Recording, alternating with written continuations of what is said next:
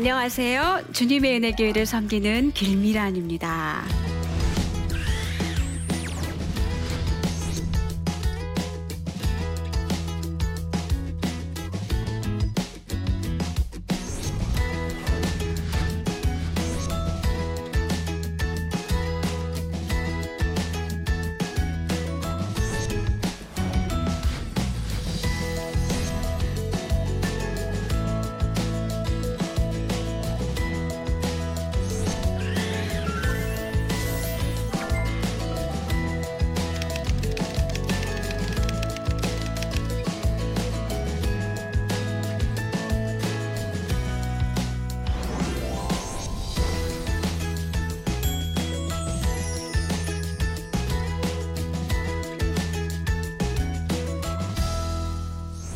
여자로서 살아가시는 여러분의 삶 어떠세요?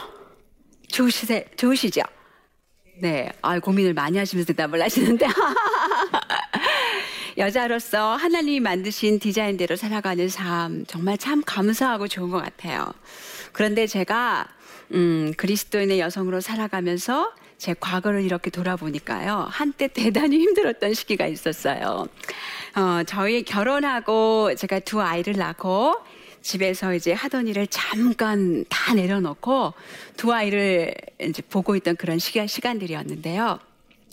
제가 그때 본동 본동 그 누량진 본동 꼭대기에 살았어요. 그러니까 집안 그그집 주위에 아무것도 없는 거예요. 그러니까 제가 꼭 집에 딱 갇혀서 아침에 일어나면 설거지하고 아기 우유병 삶 이렇게 삶고 하루 종일 이제 그런 일만 하면서 보내니까 마음이 되게 어렵더라고요. 그때 끊임없이 제 마음속에 들려오던 한 이야기가 있었어요. 넌 썩고 있어. 너는 이러려고 공부했니? 그래서 얼마나 힘들었는지 몰라요. 마음이 막 이렇게 숨이 막히는 것처럼 굉장히 어렵고 힘들더라고요. 사실요, 어, 성경적인 여성성이라는 이 말과 저와의 만남은 그렇게 오래되지 않았어요. 저는 아주 어렸을 때부터 교회 다녔거든요. 그런데 제가 36살이 될 때까지, 저희 큰아이가 8살이 될 때까지 단 한 번도 성경적인 여성성, 여자를 향한 하나님의 디자인, 이런 이야기를 들어본 적이 없어요. 2002년으로 기억해요. 미국에서 오신 농 웨이크필드 목사님이요. 저에게 처음으로 성경에 나타난 남편의 역할, 아내의 역할에 대해서 이야기해 주셨어요. 그때 무슨 복종 막 이런 얘기를 하셨는데요. 솔직히 제가 소화하기 너무 어려웠어요. 저는 신대원도 다녔고 신학교를 다녔으니까 오랫동안 성경도 읽고 공부를 했는데 왜 그 단어가 왜 안 보였을까요? 그때까지? 한 번도 본, 적, 본 적도 없는 것 같고 이게 깊이 마음속 깊이 생각해 본 적도 없는 거예요. 그런데 저희 남편이 기회가 있어서 2년 동안 미국에 가서 공부할 수 있는 기회가 있었는데 그때 목사님이 말씀하신 그 성경적인 여성성대로 살아가는 여자들을 만나게 됐어요. 정말 오늘 제가 여러분과 함께 나눌 여자 이세 가지 소명을 자신의 삶에서 실천하고 있는 분들을 보면서 내가 엄마로 자, 그리고 또 아내로, 그리고 여자로서 어떻게 살아가야 되는지 이렇게, 어, 이렇게 빛을 이렇게 비춰주는 것 같았어요. 창세기 2장에 보면요. 여자를 만드신 하나님의 목적이 나옵니다. 하나님이 여자를 돕는 배필로 만드셨어요. 여러분이 다 알고 계시는 것처럼 여호와 하나님이 이르시되 사람이 혼자 산 혼자 사는 것이 좋지 아니하니 내가 그를 위하여 돕는 배필을 지으리라 이렇게 말씀하셨어요. 이 세상의 문화는요 돕는 배필을 열등하고 하찮은 것이라 생각해요. 그런데 여러분 성경에 보시면 이 돕는 배필이란 말은 히브리어로 에제르를 사용해요. 이 에제르라는 말은요 하나님이 우리를 도울 때 돕는 하나님을 표현할 때 쓰는 말이에요.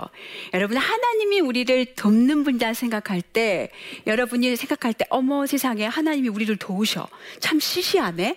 이렇게 생각하신 적 있으세요? 어, 별 볼 일 없는 일이네. 이렇게 생각하신 적 있으세요?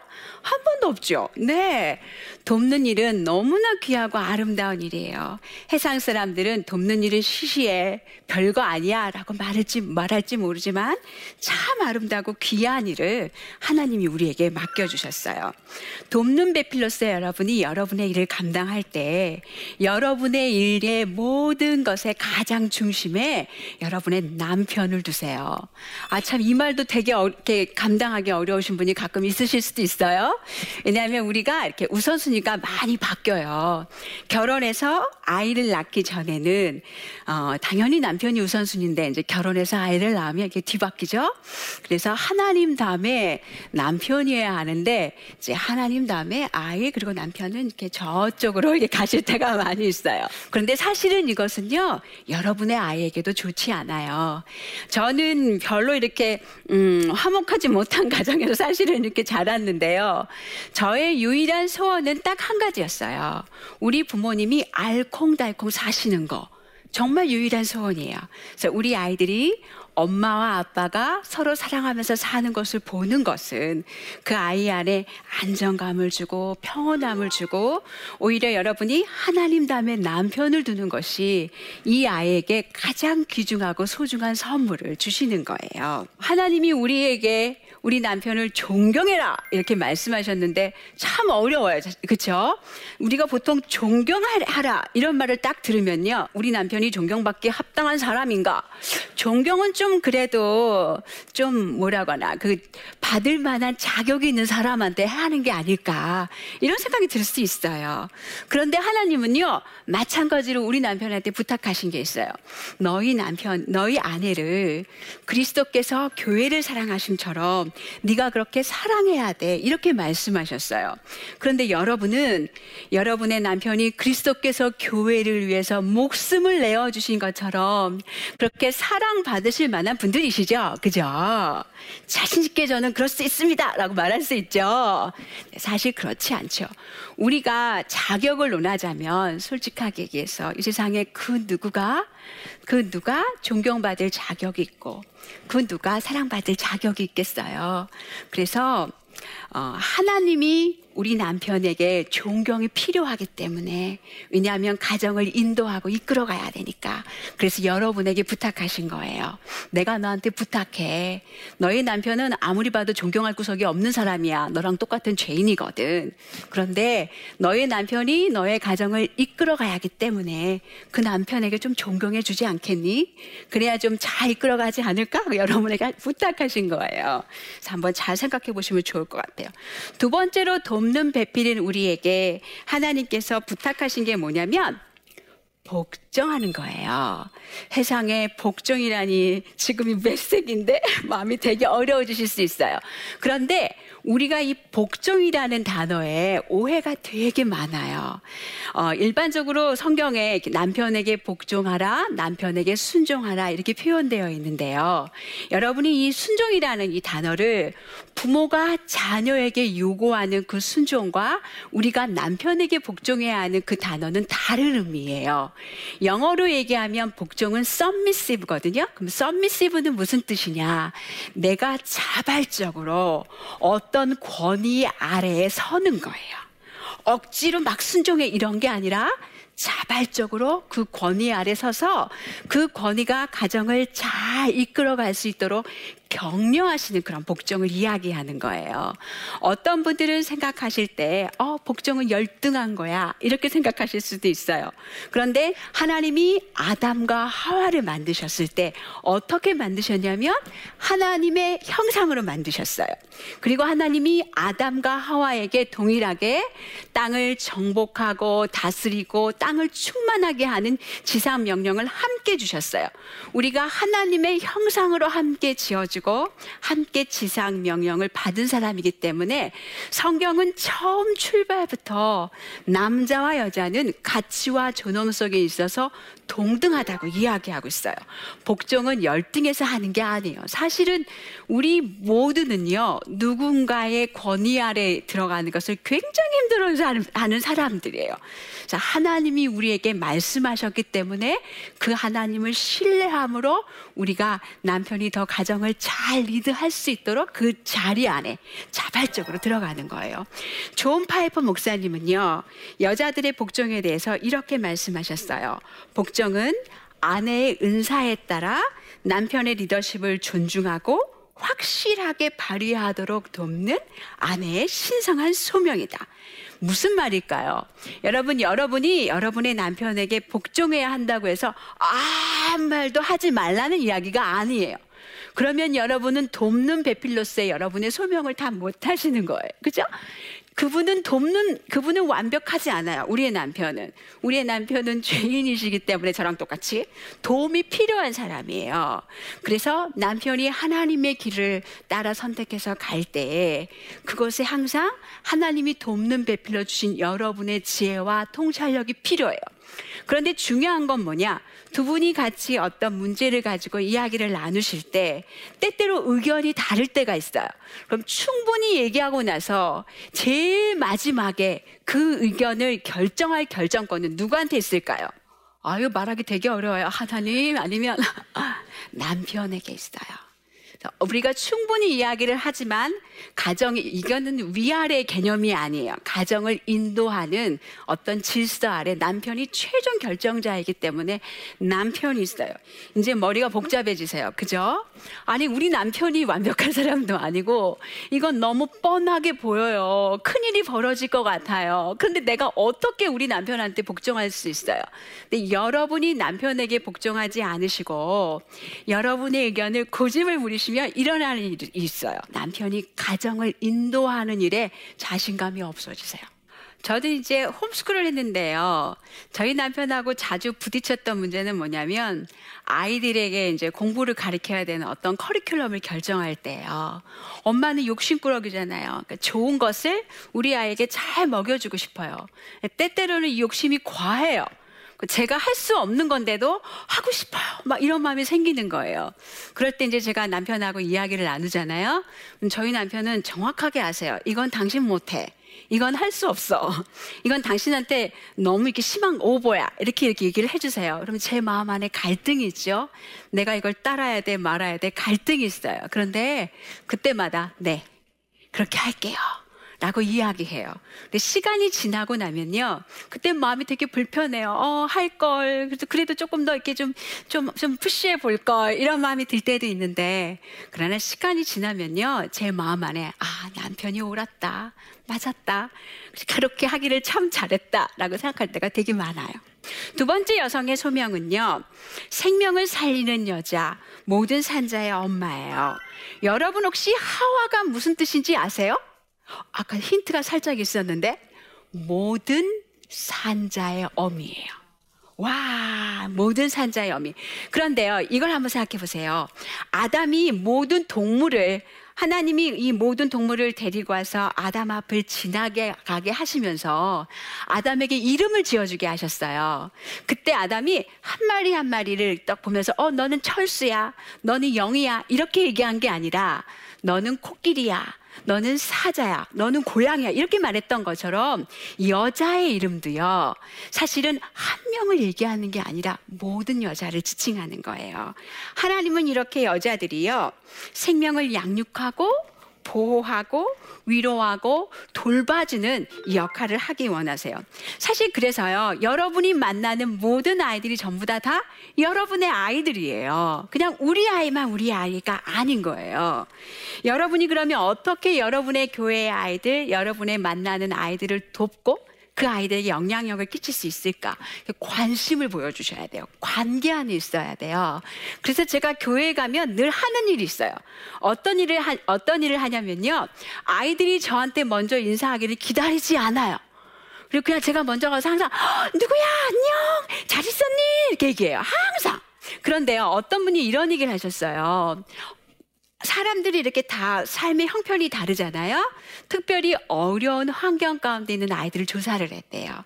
그런데 굉장히 어려운 환경 가운데 아이들이 살아가면서도 굉장히 잘 된 아이들이 있었다 그래요. 근데 그 아이들의 공통점이 뭔 줄 아세요? 그 아이들을 사랑하는, 그 아이들을 지원하는 누군가가 있었다는 거예요. 여러분에게 하나님이 그런 놀라운 일들을 맡기셨어요. 한번 깊이 생각해 보세요. 내가 누군가의 엄마가 될까? 어떤 아이의 엄마가 될까? 모든 아이의 엄마로 날 부르셨으니까 이제는 우리 아이의 엄마만이 아니라 여러분의 영역을 하나님이 확장하기를 원하세요. 여러분은 여러분의 아이를 딱 쳐다보면은 어떤 마음이 드세요? 와, 이 아이는 축복이야. 이런 생각이 드세요. 아이고, 이 아이는 짐이야. 골칫덩어리야. 아유, 이 아이를 어떻게 내가 키울까? 돈 먹는 기계야. 아마.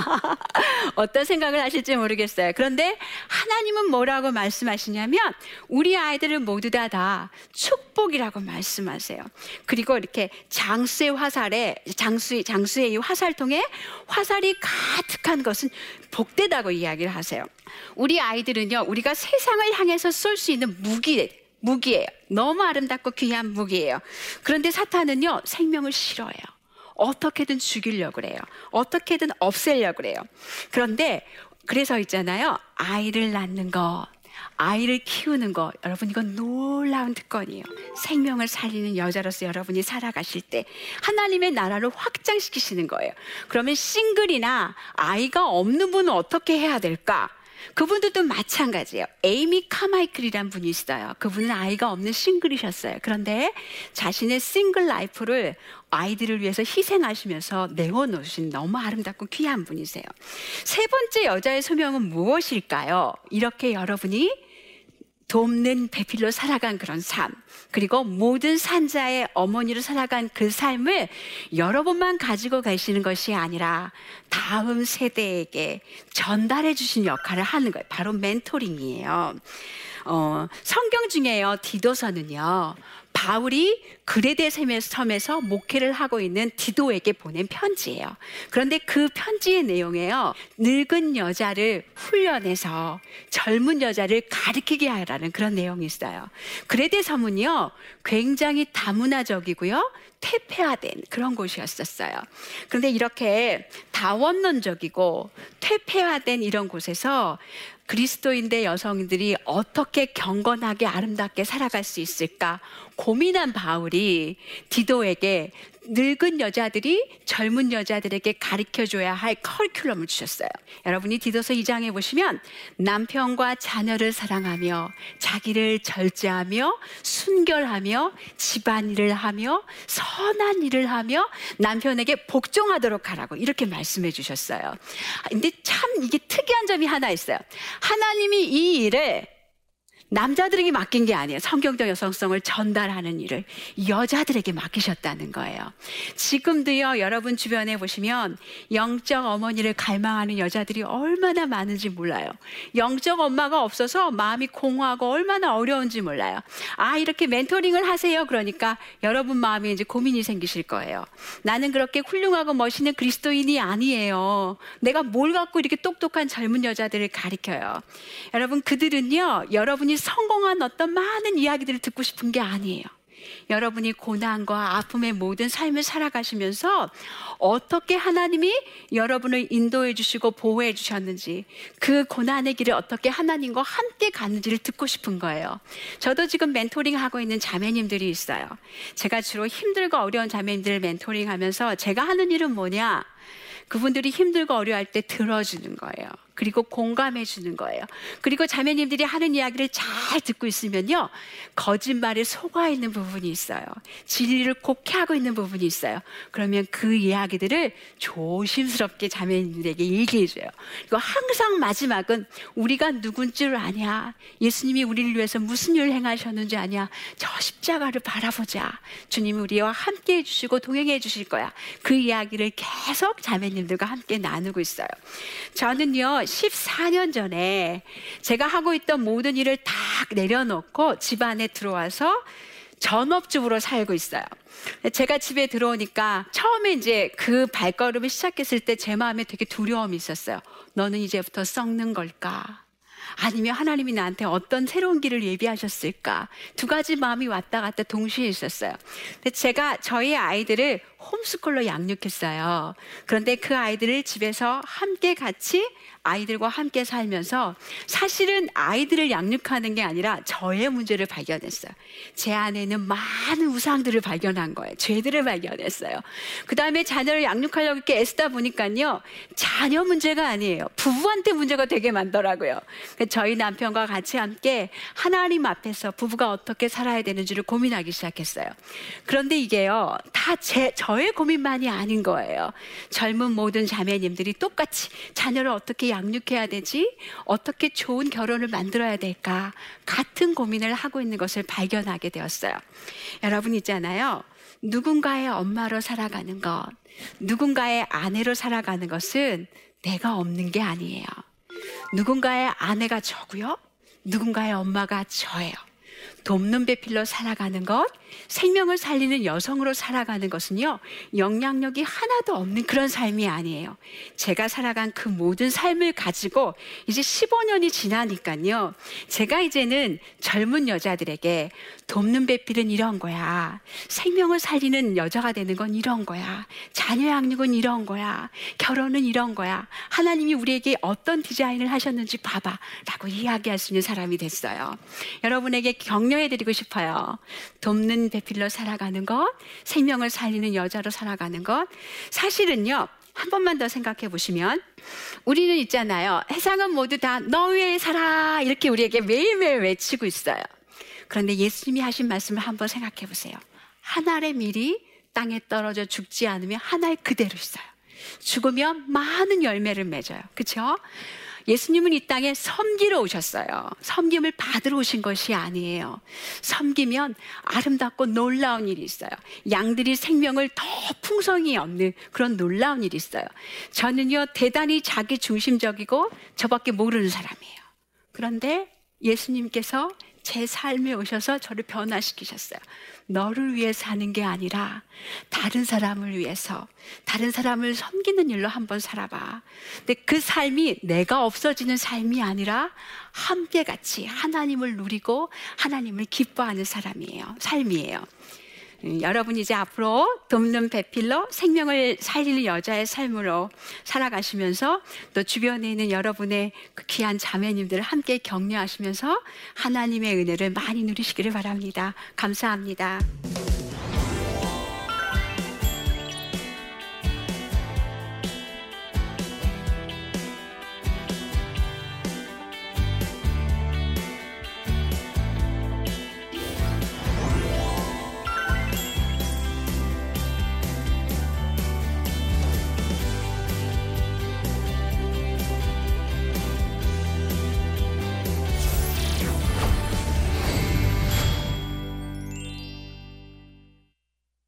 제 강의를 들으시고 여러분이 질문을 주셨어요. 질문을 한번 읽어보겠습니다.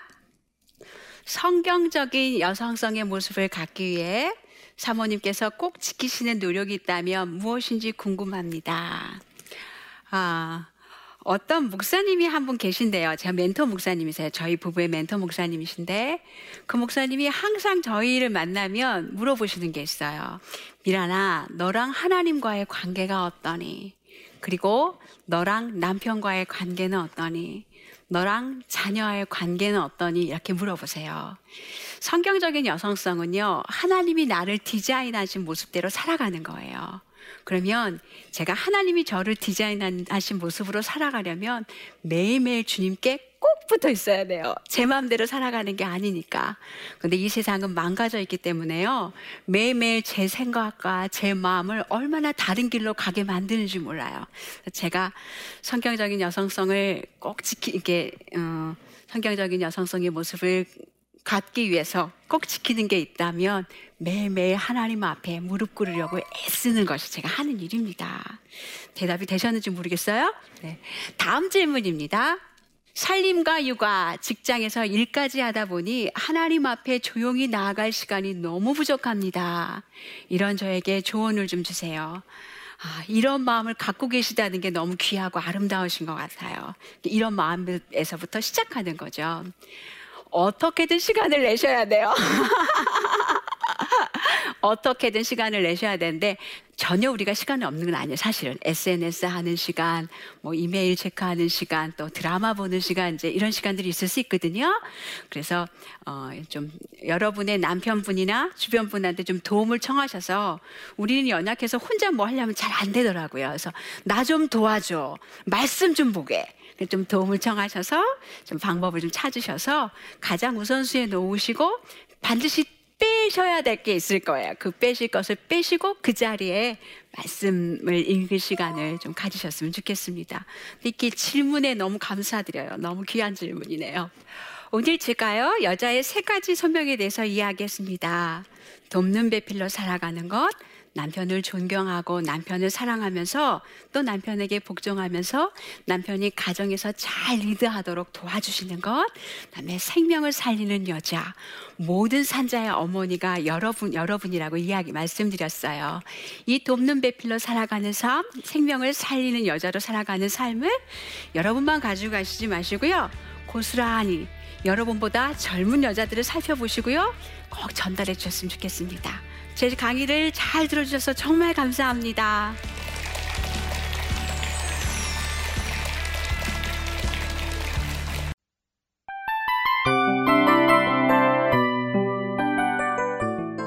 이 프로그램은 청취자 여러분의 소중한 후원으로 제작됩니다.